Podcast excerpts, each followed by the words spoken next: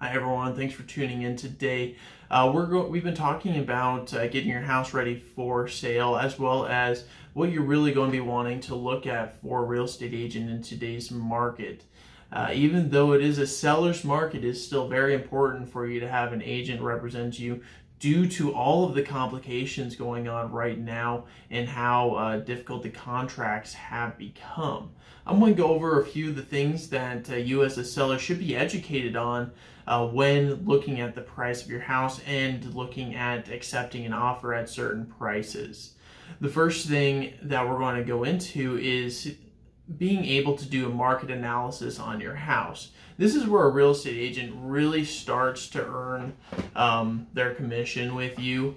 A lot of times when I go into these meetings, I have the seller tell me what they expect their house to be worth um, and kind of give me examples of why they think the price is that way. That way I can understand where the where you are coming from as a seller um, to best educate you on what I believe and why I believe this price is going to be better. And sometimes we come at the come at the exact same price, and a lot of times we're going to be at very different prices. And this is where a lot where you're going to have to trust your realtor that they're they know what they're going to do. You hired them for this specific reason that they are experts in the market. Um, one of the biggest complications that we are running into right now is that you see um, these different websites that offer free home evaluations and they just have an average uh, evaluation up there for you.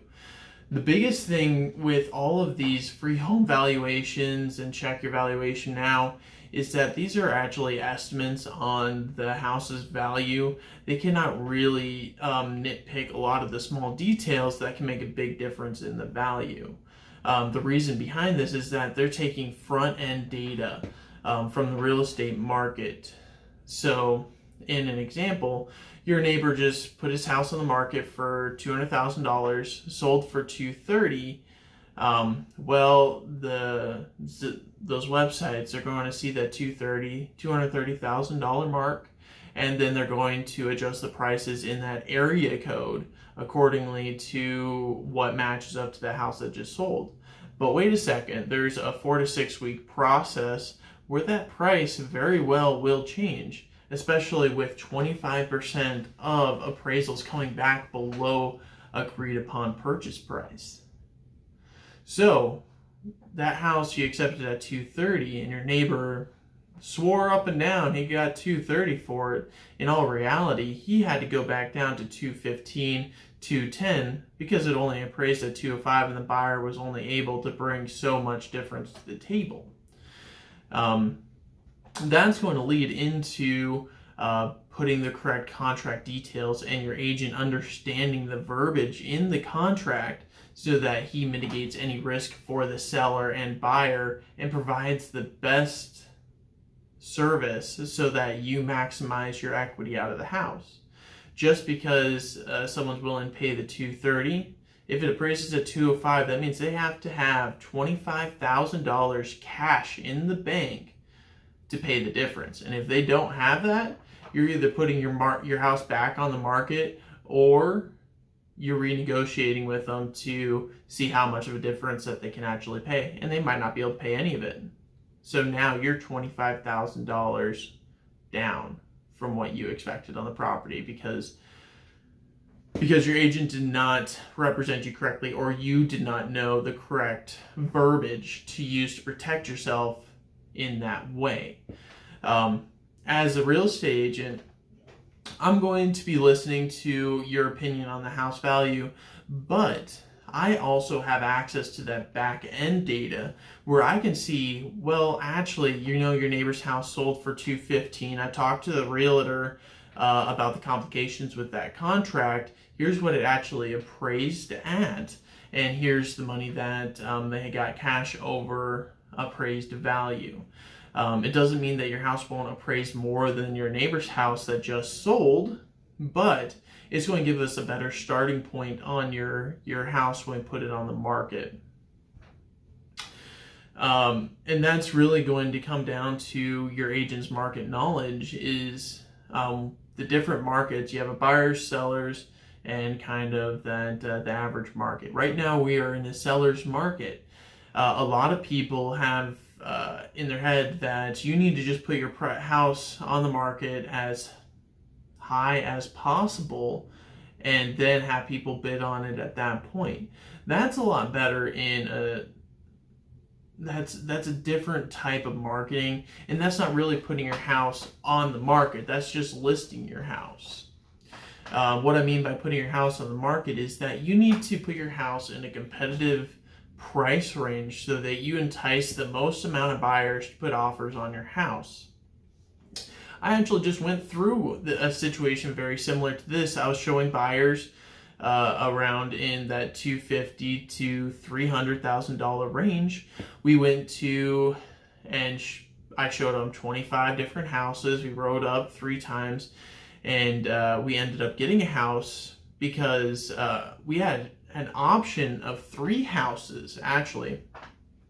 And all the agents reached back out to me and said, We don't have an offer on the table right now. If you go at asking, my sellers will accept it. As a seller, do you want to be in that situation so that you only have one contract to accept? Ultimately, for my buyers, they got amazing terms, don't have to pay cash over appraised value, and were able to get a lot of things that they were really looking for in a house because no one else was bidding on it the reason why I had that many reach out to me is because one of two reasons. The agent believed that the price was a lot higher than what the market actually um, will support, or the the bot the seller was not willing to listen to the agent's recommendation and ultimately suffered because of it. Um, my marketing or marketing plan is built around putting a house at a competitive price in the market. You should expect multiple offers within the first 24 to 72 hours.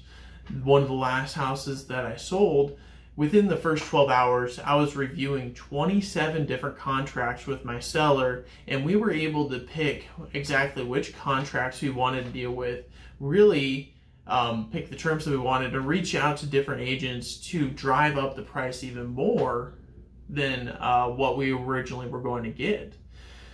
That's ultimately the situation in a seller's market that you want to be. You want to price your house so that you have the most buyers walk through the house and the most people write competitive offers on the house.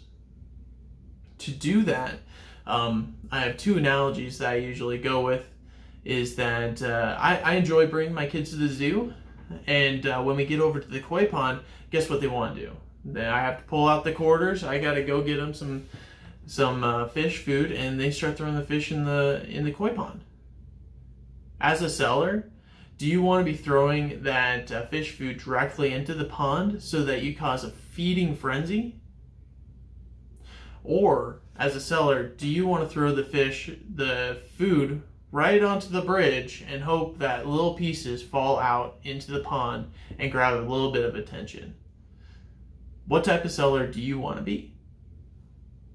The other analogy that I like using is that if you don't price your house correctly, you're essentially that used car on the Walmart parking lot in the far corner with a $20,000 price tag on it. Um, and no one's going to go call you or look at it because they know what the market demands for that used car. So why would they call you on it even though it's in a high traffic area?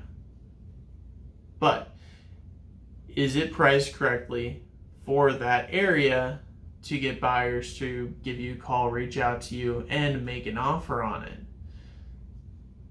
It's your choice as a seller and your agent should be educating you on the purposes uh, and his reasoning behind the price.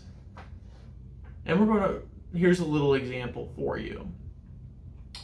Say we have a house that uh, after we do the whole market analysis and stuff, we're seeing that houses are generally selling in that uh, 205, uh, 200 to 210 range. Um, and the lowest house in the market sold for uh, 185, 190. That's more of that remodel, a little bit older, and um, needs a little bit more work on it. After now analyzing your house, your house kind of sits in the middle. It's not that high end. You did not get stainless steel everywhere. You did not replace all the all the floors to vinyl flooring. Um, but you're you're a pretty average house in the market. Um, in my mind, okay, well, 210 is kind of the high range on there where you have everything done. 185 is about the lowest that these houses have sold for. Um, we really need to be sitting at that $200,000 mark. That's the starting point that this market is going to demand for the sale of your house. Um, just because something sold for 210 does not mean that we start at 210 the reason behind it is the same reason you throw the fit the fish food right into the pond rather than throwing it onto the um, the bridge. You want the most interest in your property in the shortest amount of time in a seller's market. The longer it sits on the market, the fewer sellers are going to be interested in it, and the more they're going to think that there is something wrong with your property, and the lower offers you are going to get. So by starting off at 200,000, um, that's where we lead into a marketing strategy to make sure that we get the most people into that property and drive, build that demand, show people that there is a lot of interest in the property in a short amount of time. Because that's going to bring you the most value. And that's where I'm going to tell you yes, we are going to start at that $200,000 mark. But I 100% expect us to get offers above 200,000 because we are pricing it at a point where we can actually have the power to negotiate the contract details and really get what you want as a seller uh, out of your house. And that's where you're going to have to trust your agent, and your agent's going to have to earn your trust when putting a price on your house. Um, the next segment that we need to talk about is actually marketing your property correctly when you put your house on the market correctly at a competitive price. There's a lot of things that I do and a lot of things that you really need to uh, look into uh, when putting your house on the market. Look forward to telling you about uh, strategies that I use to help uh, bring my sellers the most equity out of their properties and hope you enjoyed this episode about uh, how to value your house in a seller's market and uh, look forward to continue helping